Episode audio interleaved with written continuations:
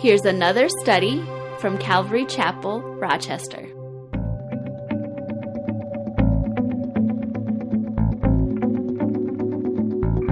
All right, we're going to be uh, starting in the book of Hebrews. Uh, that was the book that uh, uh, my dad had picked out.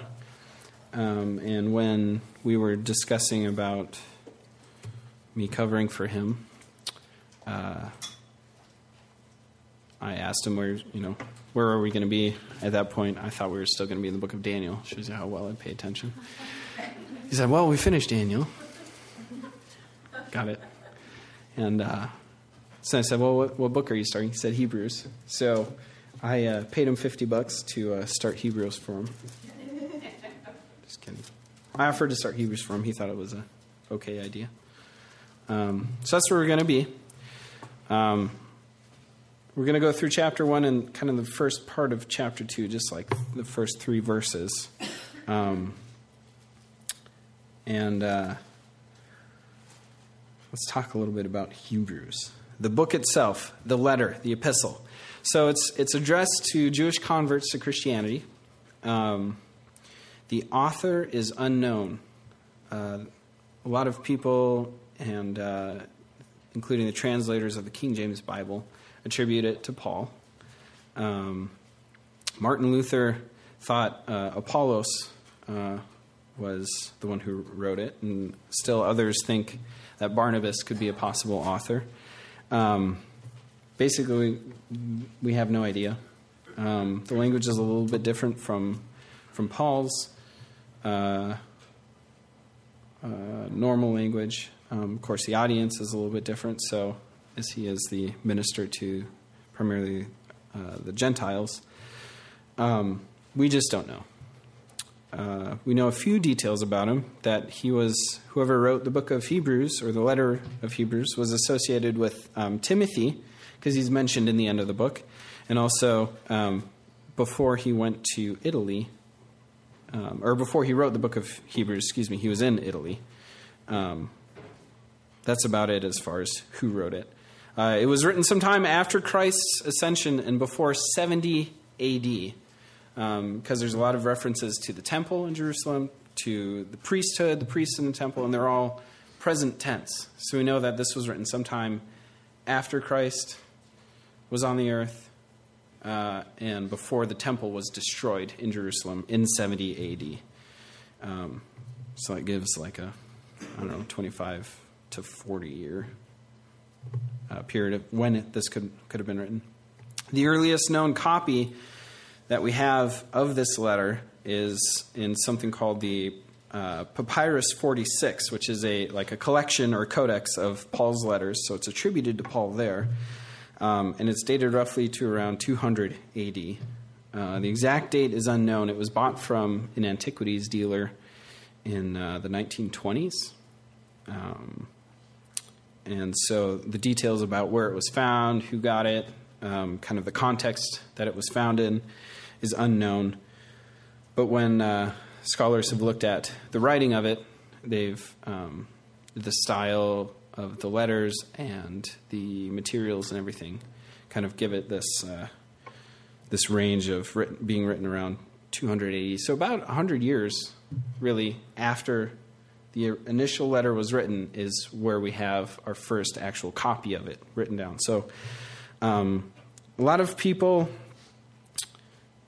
question, have questioned over, over, the years whether or not Hebrews should be included in the Bible just because of the ambiguity of, you know, uh, we don't know who wrote it, uh, other than being addressed to uh, Christian Hebrews, we don't know uh, exactly where it was sent to. Um, so people have questioned its authenticity. Um, by having this early papyrus copy of it, um, it's one of the oldest copies that we have of actually the letters. Um, kind of gives some credence to its authenticity that it should belong in the Bible. Um, way back in the day, in 393 and 397 AD, there was two councils that uh, church councils in North Africa that agreed um, on what should be included or considered um, scriptures to uh, believers in Jesus Christ. Um, and Hebrews was among one of them, so um, there is some reliability there. I believe it's inspired. Uh, there's a lot of really useful, wonderful scriptures in it. So, um, and if you want to see that Papyrus 46, you'd either have to travel to Dublin, Ireland, or actually, there's one at uh, part of it is on display at Ann Arbor, uh, Michigan, at the University of Michigan. So if you're ever in that area, you want to see a really early copy of the Book of Hebrews and some other letters. That's a place to go. Um, it was split up when it was bought back in the 20s because of antiquities dealers and shady going ons. Anyways, that's kind of the background of the book. Let's get into the meat. So, Hebrews chapter 1, starting at verse 1. God, who at various times and in various ways spoke in time past to the fathers by the prophets, has in these last days spoken to us by his Son, whom he has appointed heir of all things, through whom also he made the worlds. Uh, let's stop there.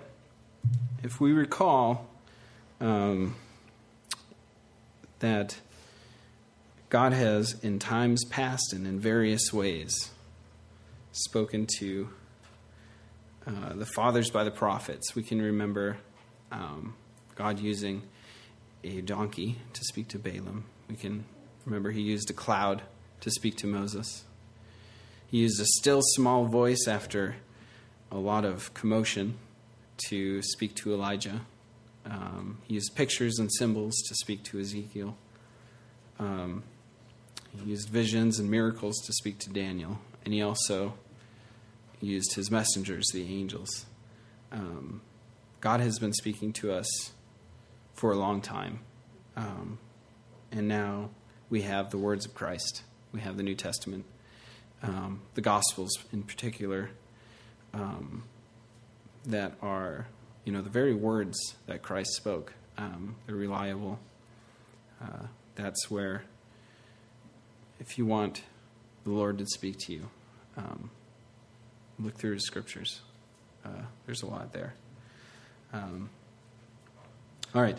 Whom he has appointed, so I'm back in verse 2, heir of all things. So he's speaking about Christ, um, through whom also he made the worlds.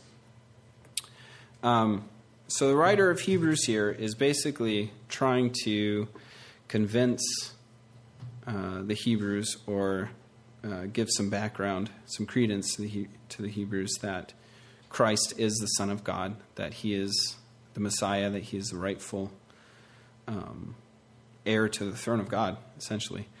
Um, and that phrase he uses, heir of all things.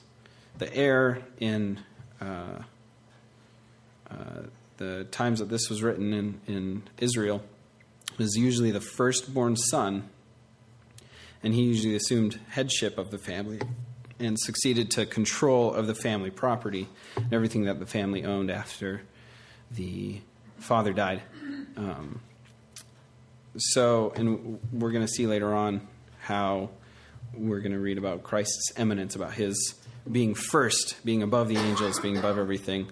And this is kind of where the writer starts uh, backing up um, his claims there.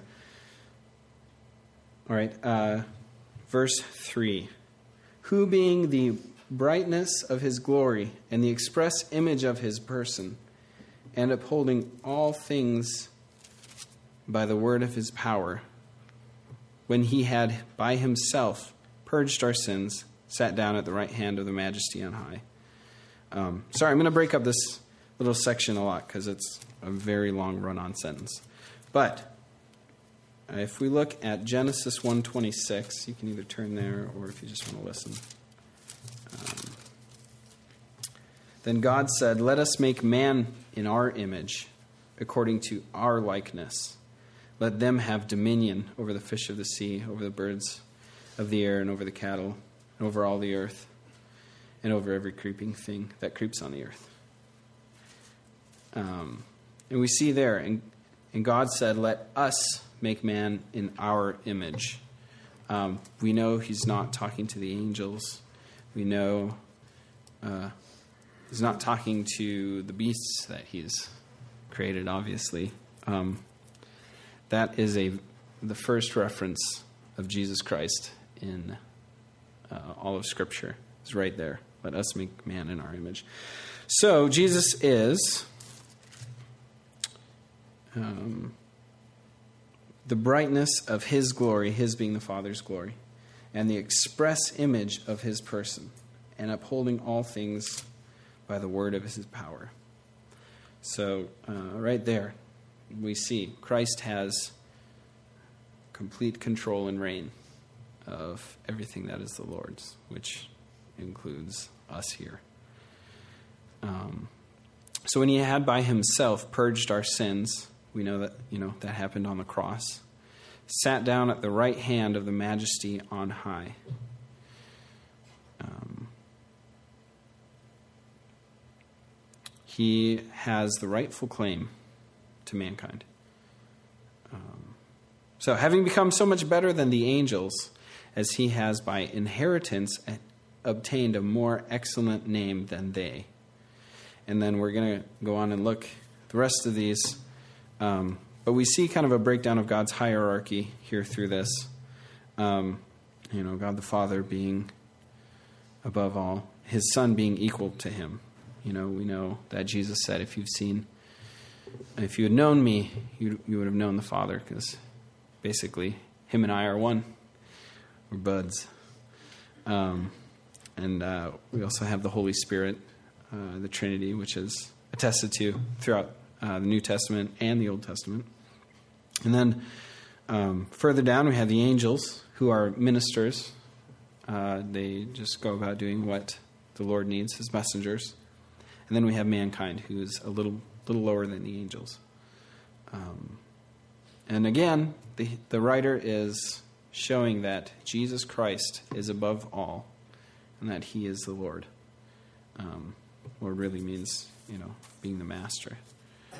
Um, so in this next section, uh, if you're looking at it in your Bible, there's a lot of italicized marks. Basically, the writer now is going to back up his claims, uh, his uh, persuasion with scriptures. And one thing I want to point out before we start delving into these is that whoever wrote Hebrews really knew his scriptures. He's um, quoting these. They were, um, they're kind of, a lot of them are from Psalms. One of them is from uh, Deuteronomy, and another one from Second Samuel. Um, they aren't all quote, you know, quotations from one particular spot. They're not all, um, they're not all together. You know, just one passage.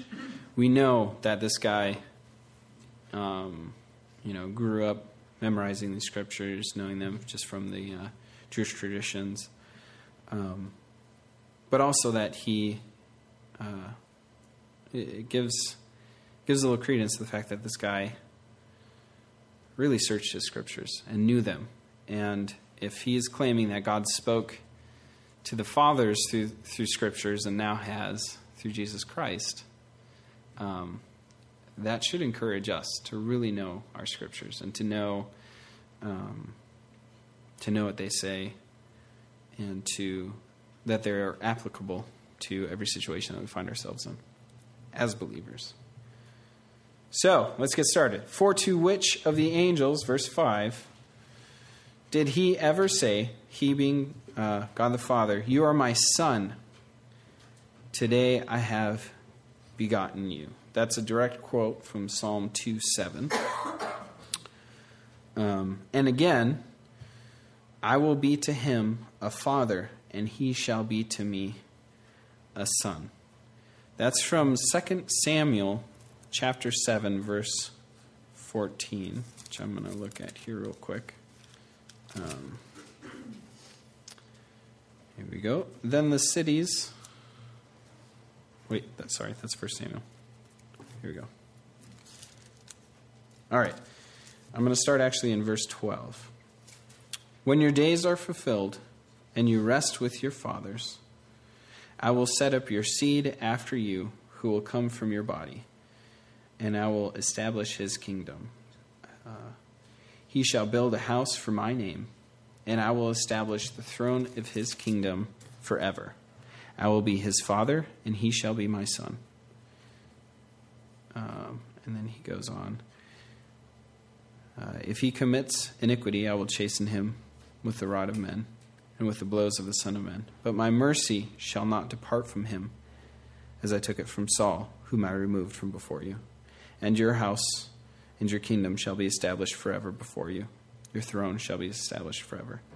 So, this is a little section where uh, the Lord is speaking to King David. And it's, it's kind of a dual prophecy. I know uh, those are mentioned quite a bit um, throughout our studies. Um, the first is obviously God is speaking about Samuel or Solomon uh, building the temple, building his temple after David really wanted to, felt kind of guilty about it. Um, but then the other the other prophecy is about Jesus Christ and the church, and uh, yeah. So back to Hebrews, um, verse six here. But when he again brings the firstborn into the world, he says, Let all the angels of God worship him. So um, there he's talking about, obviously, uh, Christ's birth, what we're going to be celebrating here in a couple weeks. Um, when he was born, and some shepherds got freaked out by these angels praising and worshiping God. It's a, it's a direct prophecy um, it comes from actually Deuteronomy 32 43. And it's interesting if you want to turn there. Deuteronomy 32.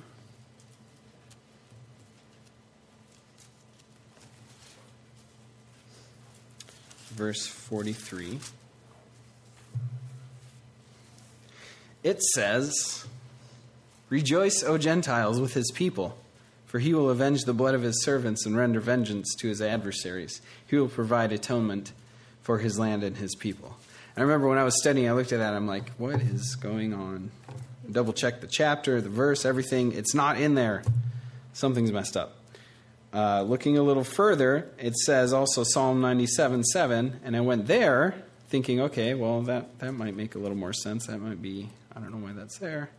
I look at it, and it's not quite the same it says, Psalm 97 7, uh,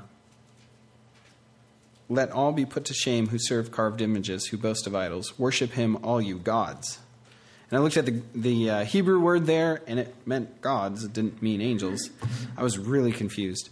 Um, when I look, so going back, looking through it, apparently there's a Dead Sea Scroll hanging around somewhere.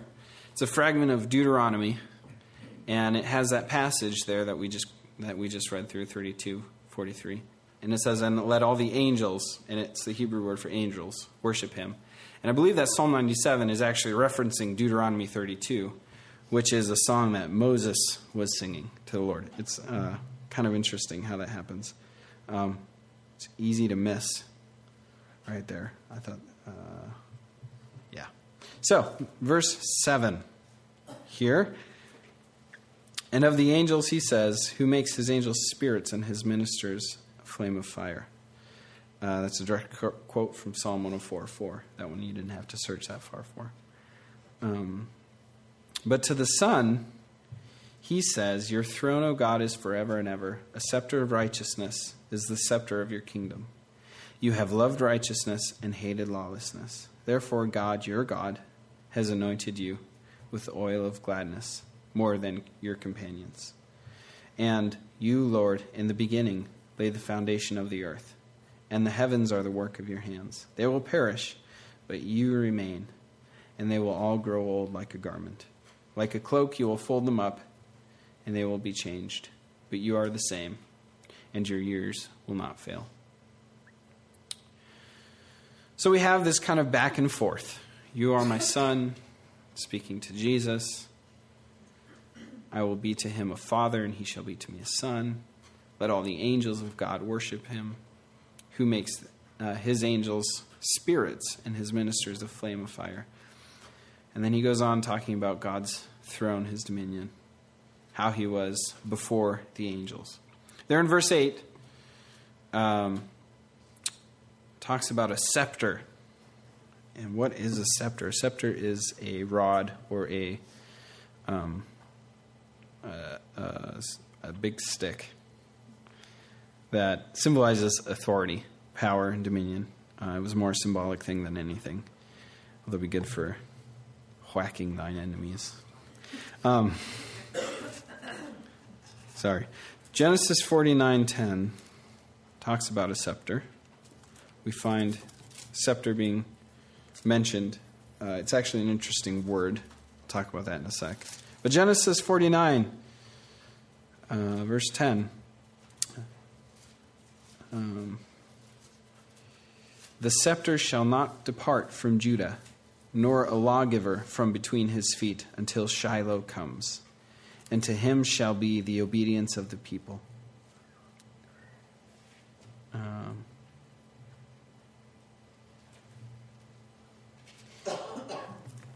this speaks of, you know, Shiloh, we know of being Christ, that reference, until Shiloh comes. Um, the scepter shall not depart from Judah. So this is a um, prophecy that Jacob gave to his sons, Judah being one of them. Um, and it's speaking about uh, Israel's ability to govern themselves, their ability to be an autonomous nation. Um, and it says that the scepter won't be won't depart until Shiloh comes, and we know that when Rome kind of uh, took over and bullied uh, Israel, um, I think there's actually more of a mutual agreement for a little while. Um, Israel lost its authority to Rome, and uh, that was right around the time that Christ was born and Christ came. Um, so it's an interesting little tidbit there. Um, but it's talking about the scepter, scepter of righteousness, the scepter of your kingdom. Um, and this little passage in Hebrew, by the way, is a uh, quote from Psalm 45 6. It's just fascinating to me that all these quotes about the Lord are in Psalms. Psalms is really a beautiful book, there's a lot in there. Um, but nobody thinks of it as much as a of a prophecy book as as a poetry and song and encouragement book. But um, there's a lot of prophecies there. And he's talking about the scepter. Uh, the Hebrew word is shebet. Um, that I was just talking about in Genesis 49:10, and from that we get um, the root of that is means to branch off, and it's often translated as tribe. Um, but as you look through there, there's any, you know, pretty much where the scepter is mentioned, it's referring to the power and the authority um, to given to whoever has that scepter. So this says that Christ has the scepter, that Christ has the power and the authority of the kingdom of God, and uh, we know that through knowing Him, right? Um, and down a little lower there in verse 9, it says, Therefore, God your God has anointed you with the oil of gladness more than your companions. It's kind of a weird little saying. Um, if we remember back in Psalms when we were studying, it was quite a while ago. When you when you read the word blessed or blessed, um, you can think of it as happy uh, or happily blessed, is I think one way that people translate it. So, um, he is blessed, he is anointed with the oil of gladness um, more than his companions. And if we look at Psalm 106 3, it says, Blessed are those who keep justice or happy are those who keep justice and he who does righteousness all the time. We know that Christ was perfectly righteous, right? And because of that, he is anointed with the oil of gladness. And more so than his companions. If we look at when Christ, uh, when the rubber hit the road, when Christ was being persecuted, about, about to be uh, sacrificed for our sins, um, everybody fled but him because Christ was perfect in righteousness. Um, and that righteousness uh, sustained him at perfection, the unity with the, um, with the Father. Uh, and that can remind us, can help us when we have some difficult times. Uh, when we're facing any type of trials that we're uncomfortable with, uh, that Christ's righteousness in us is really what can sustain us, what um, what can help us get through those difficult times um, with the oil of gladness. Okay, um, verse 10 And you, Lord, in the beginning laid the foundation of the earth, and the heavens are the work of your hands.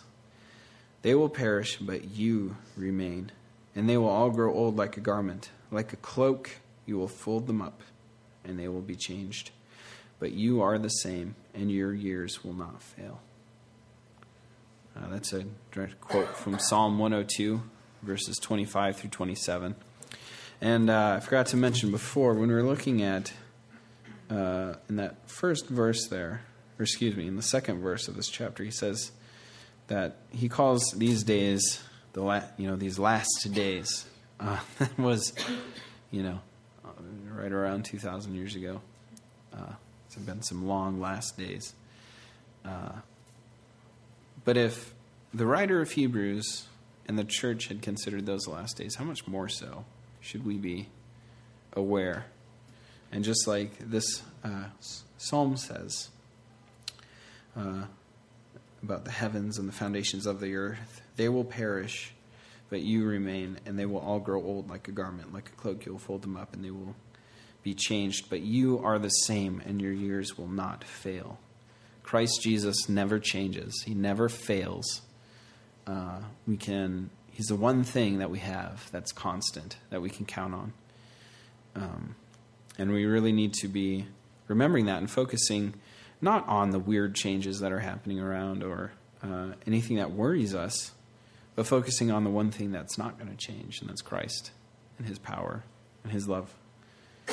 Um, it's not going to go away. All right, verse 13. But to which of the angels has he ever said, Sit at my right hand till I make your enemies your footstool? Uh, he's never said that to the angels, although he said that to the Lord. Psalm 110. Um, Sit at my right hand till I make your enemies your footstool. And what will happen after he makes the enemies his footstool? I don't know. Christ will be reigning. We know that he is preparing that these last days that he's getting ready to come back. Um, the order of things and how that's going to work, uh, nobody really knows. We can guess, but um, we'll have to wait and see what happens. Um, and then verse 14 here, talking about the angels again. Are they not all ministering spirits sent forth to minister for those who will inherit salvation? So, just interesting aside there, the angels, their job is to minister to the Lord, is to do what he needs.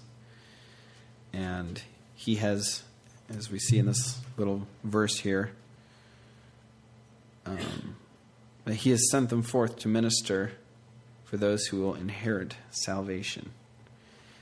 And uh, that would be whoever places their trust in Jesus Christ when He redeems them, um, is when we get that wonderful inheritance. Um, we have a lot to look forward to there. So, chapter 2 Therefore, we must give the more earnest heed to the things we have heard, lest we drift away. For if the words spoken through angels proved steadfast, and every transgression and dis- disobedience received a just reward, how shall we escape if we neglect so great a salvation, which at the first began to be spoken by the Lord and was confirmed to us by those who heard him. We must give the more earnest heed to the things we have heard. We must know the scriptures. Uh, to get through anything today, people will try and uh, lie to you about what the word says, mostly out of ignorance. I've never, I don't think I've ever met somebody who actually deliberately tried to tell me a lie about the Bible. Um, I'm sure there's somebody somewhere. But we have to know the scriptures. I remember I was sitting at lunch at work, uh, minding my own business, and a coworker came in and he was talking with this other group, and the discussion got pretty heated, so everybody had to hear it, no matter if you wanted to or not. And he was talking about kind of using an old, worn argument about how how can a, you know such a loving God in the Bible talk about or uh, send his his son to die? That's just that's ridiculous. You know that's a load of crap, and that he he just couldn't believe that that this that this God is loving, and that he does that. And I remember thinking about that and going through and, and if you actually spend some time reading the Old Testament, you'll see how, how the Lord really, really, really prefers mercy. And uh, how the better way for him is always love and compassion and just humility. Um, but if you pick up your Bible, start you know leafing through, read a couple passages here and there, and say, "Oh yeah, God's a jerk," um, you could you know sort of make that connection, I guess. Um, but if you actually know the scriptures, if you go through, if you read the Old Testament, and that's and that's what I you know that's what I took away from this. If you actually read through the whole New Te- Old Testament, you'll see time and time again God saying, "I've warned you. I have, you know, sent my prophets. I've done this. Come on, you guys. Um, this isn't you know this isn't what I wanted. I don't desire uh, sacrifice. I desire obedience." Um, but for us here, um, as we have the New Testament scriptures as well, what we have heard, what, how God has spoken to us, is through His Son Jesus Christ, right? Through the illumination of the Holy Spirit on our hearts. We, if there's any other scriptures that you ever, ever, if, if all the Bible went away, the most important in my, in my mind scriptures we have are the Gospels, the testament of what Jesus Christ did here on the earth.